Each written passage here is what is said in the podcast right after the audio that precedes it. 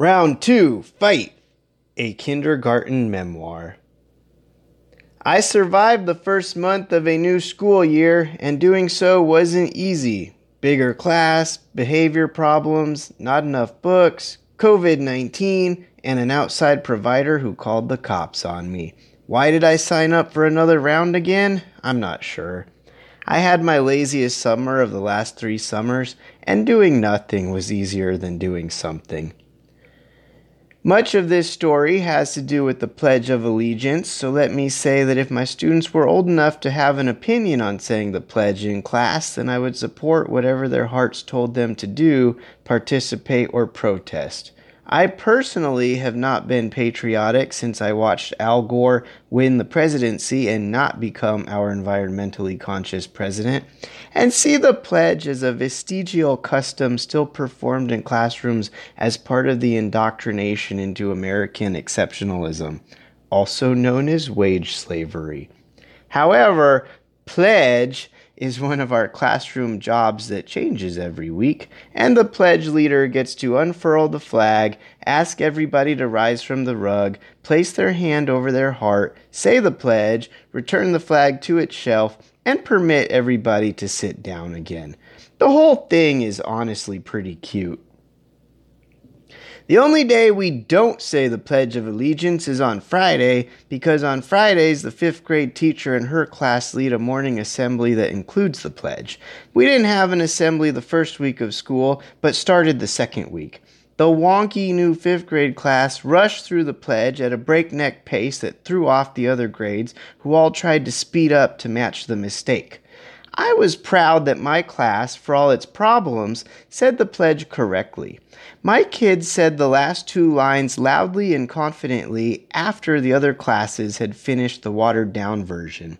Except instead of acknowledging that her class recited the pledge like a bunch of crazed bonobos, the fifth grade teacher commented, Let's try and say the pledge slower next week while the kindergartners are still learning it. Excuse me, but what in the gaslighting hell? She turned that comment into a pre pledge announcement she's been repeating every week. But I had bigger fish to fry. My new class was a disaster. Last year, I had 18 students until Christmas, then 17 students for the rest of the year.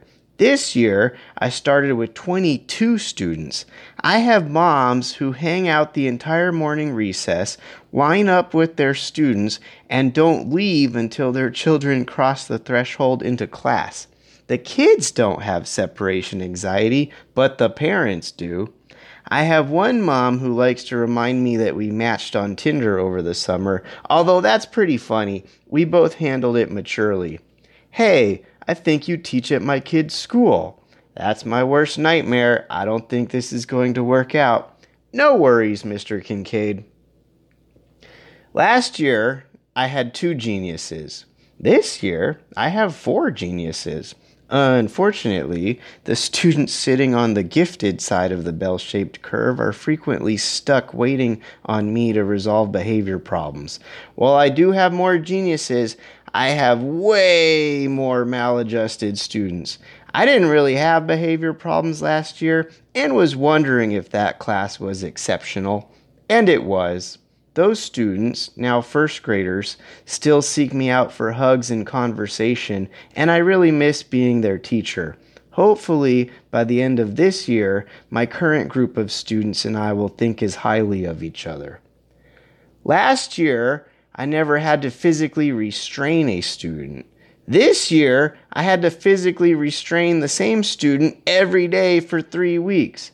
I had one profoundly disturbed young man who could not handle delayed gratification at all. He saw toys in the room and walked over to them.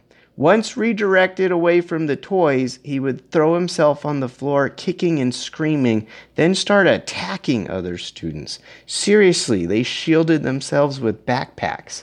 Because I worked in group homes, I've been trained in safe physical restraints. Funny enough, like some Jason Bourne movie magic, the moves immediately returned to me as soon as this kid armed himself with our stapler and tape dispenser.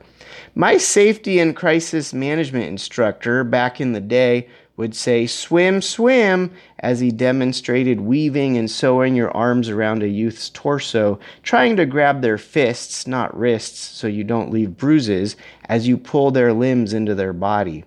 I always had to play the part of a youth since my group home coworkers were obese, and training days guaranteed I got covered in every staff smelly sweat. When my disturbed student threw the tape dispenser and stapler across the room, my old instincts activated. Swim! Swim! And I immediately caught him in a flawless upper torso assist. Now, you might think permanently removing a kid like this from class is easy, but no, it's a process. Once he was gone for good, his mom and therapist called the cops on me for a small bruise on his inner wrist that looked more like a bite mark.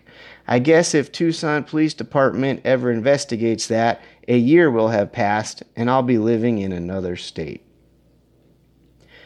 Offloading the most dangerous student was a relief, but he had successors. Miss Bruna and I had our hands full, but worst of all, we weren't in sync like we were last year. My observation is that Miss Bruna, my class aide, is happiest when she is organizing stuff, alphabetizing stuff, and rummaging through stuff that might become useful at a later date. In the New World Order, she struggles because I repeatedly tell her everything can wait, just watch kids. She will watch them for five minutes, think they are okay, and then disappear to see if the kitchen has half a bag of straws she can cut in half and enough paper plates to maybe do a blow paint picture. Just watch kids. Miss Bruna and her retired military husband are also remodeling their kitchen and bathroom, something that brings her a lot of happiness, so she is constantly dipping out of class to answer calls from contractors. Just watch kids. I also don't feel as supported by the office this year. In one slight, I found out that one of my class moms called the office and reported a massive bed bug infestation at home. The same mom was shocked when she mentioned this outbreak to me a week later and learned the office never relayed her warning. I absolutely would have been taking precautions at home, such as undressing at the door and immediately washing my clothes. How do you come back from something like that? I considered quitting while I was out with COVID, since I do finally have a plan to leave the state as soon as I quit, get fired, or finish the school year.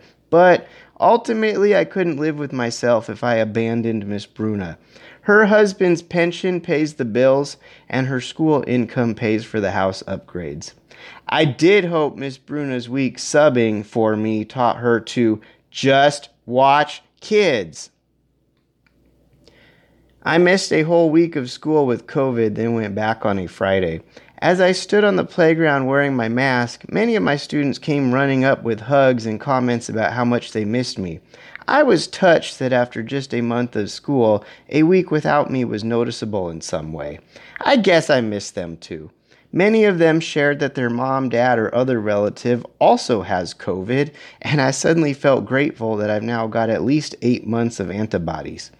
The Friday assembly started, and the fifth grade teacher immediately gave her pre pledge warning. Let's say the pledge nice and slow because the kindergartners are still learning it. Look how little they are. We need to say the word slowly for them. This nonsense again. The pledge has a pace that is accepted in popular culture. The fifth graders race through it. I felt heated the whole assembly, and of course, Miss Bruna was nowhere to be seen since I was back on duty. After the assembly, I asked my class to circle up in our room. Miss Bruna came in the side door to join us, and I couldn't help myself but tell her about another assembly diss. The fifth grade teacher still thinks we don't know the pledge.